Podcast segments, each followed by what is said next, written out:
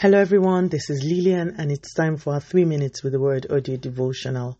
Today's topic is prophetic thanksgiving, and our anchor scripture is taken from the book of Matthew chapter 15 and verse 36. And he took the 7 loaves and the fishes and gave thanks and brake them and gave to his disciples and the disciples to the multitude. As we transition into the weekend, I would love for us to learn something from the life of Jesus. There were 7 times the New Testament recorded Jesus giving thanks to the Father. 5 of those 7 times, Jesus gave thanks before a miracle occurred.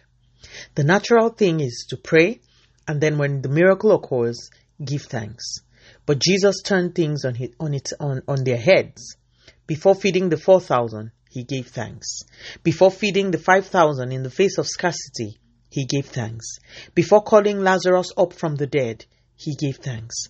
Before enacting the powerful mystery of the Lord's Supper or the communion, Jesus gave thanks. There was a period in my life where I received an instruction to thank God for all the things I was believing God for increase in. I wrote down my list and started giving God thanks for them daily. Before long, I lie not, every single thing on that list had increased. This was a couple of years ago. I hadn't even connected my thanksgiving with what Jesus did in the scriptures I highlighted. As we go into the weekend, can I ask that rather than complain, you begin to send thanksgiving ahead for the things that you need increase and intervention for.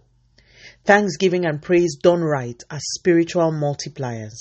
This is one of the mysteries we are privileged to have access to as believers. So please use it. God bless you. Let us pray. Father, in the name of Jesus, thank you so much for your word. Lord, today I want to say thank you. Thank you for the precious gift of life. Thank you for the 3 minutes with the Word audio devotional. Thank you for all my precious listeners. Thank you for everything. We deeply, deeply appreciate you. Continue to take all the glory, Almighty God.